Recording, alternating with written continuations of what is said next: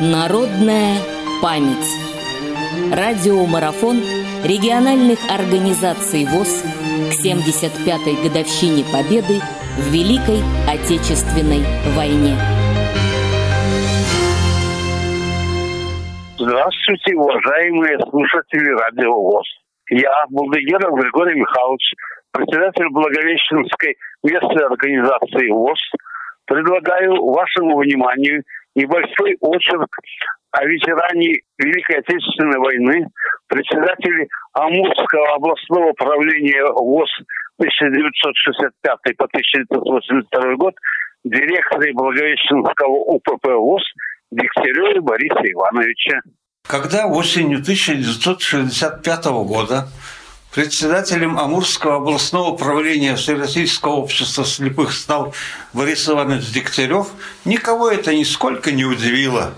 Ведь за 15 лет существования Амурской областной организации ВОЗ сменилось немало руководителей. Все считали это обычным явлением. Но время показало, что это далеко не так. Амурское областное управление ВОЗ возглавил незаурядный человек. Во-первых, это был участник Великой Отечественной войны, гвардии лейтенант. Во-вторых, Борис Иванович имел высшее историческое образование. В-третьих, это был опытный ВОСовский руководитель, бывший до этого председателем Калининградского ВОЗ. В-четвертых, это просто был скромный, душевный, обаятельный человек. Родился Борис Иванович Дегтярев в Горьковской области в 1923 году. А воевать ему пришлось уже с 1941 года.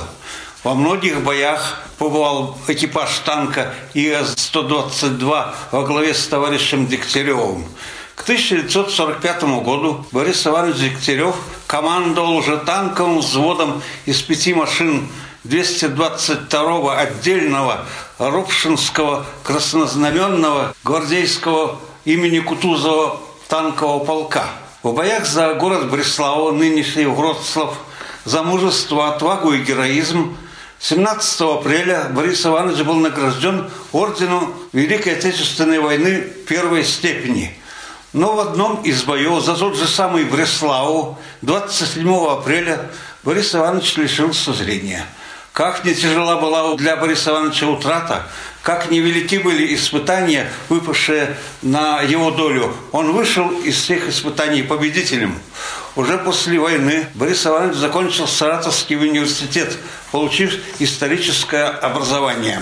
Но судьба распорядилась таким образом, что товарищу Дегтяреву пришлось стать ВОСовским руководителем. Амурскую областную организацию Всероссийского общества слепых Дегтярев возглавлял с 1965 по 1982 года. И именно эти годы амурские незрячие назвали «золотым веком организации».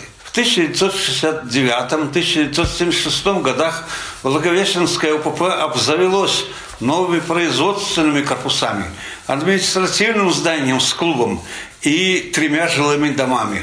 Стало быть, было где жить, было и где и поработать. Канули в лету трудоемкие профили работы – диваны, ящики и так далее. Их заменили более доступные для незрячих трудовые квалификации. Например, электротехника, светотехника, различные сборочные профили. Было время, когда УПП выпускала до 22 видов самой разнообразной продукции. Руководители УПП и областного управления находили надежных партнеров – Наличие клуба способствовало активной культурно-массовой деятельности организации. В этом небольшом очерке мы не могли коснуться всех сторон жизни и деятельности УПП и Амурское областного управления ВОЗ во главе с Борисом Ивановичем Дегтяревым. Думаю, досказанного будет достаточно для того, чтобы понять всю доброту памяти, всю благодарность, которую мы испытываем к Борису Ивановичу Дегтяреву. Народная память. Специальный проект «Радио ВОЗ» к 75-летию Великой Победы.